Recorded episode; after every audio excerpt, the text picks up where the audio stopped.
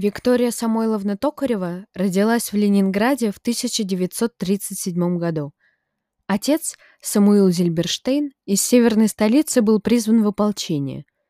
Позже он тяжело заболел и умер в возрасте 36 лет. В памяти Токаревой о нем осталось не так много. Наталья Хлопова же, мама будущей писательницы, пережила блокаду в эвакуации в Свердловске.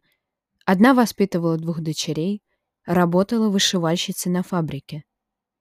Она играла очень важную роль в жизни девочки и оказала большое влияние на формирование ее личности. Теплые воспоминания и образ матери в будущем будут часто встречаться в творчестве автора.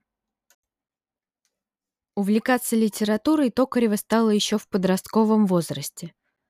Особенно ей запомнился рассказ Чехова «Скрипка Ротшильда», который читала ей мама.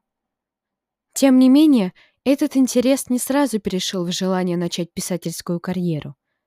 В юности Виктория Токарева хотела стать врачом, однако позже решила получить музыкальное образование и четыре года училась по классу фортепиано.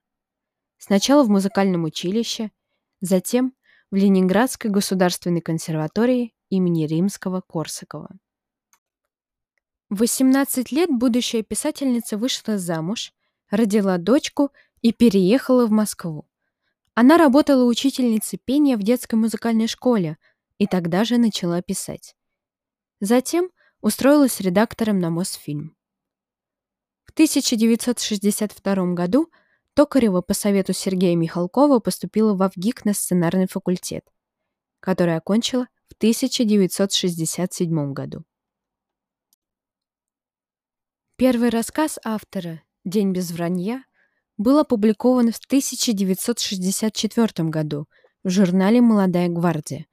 Тогда писательница буквально проснулась знаменитой, а в литературе появилось новое громкое имя – Виктория Токарева.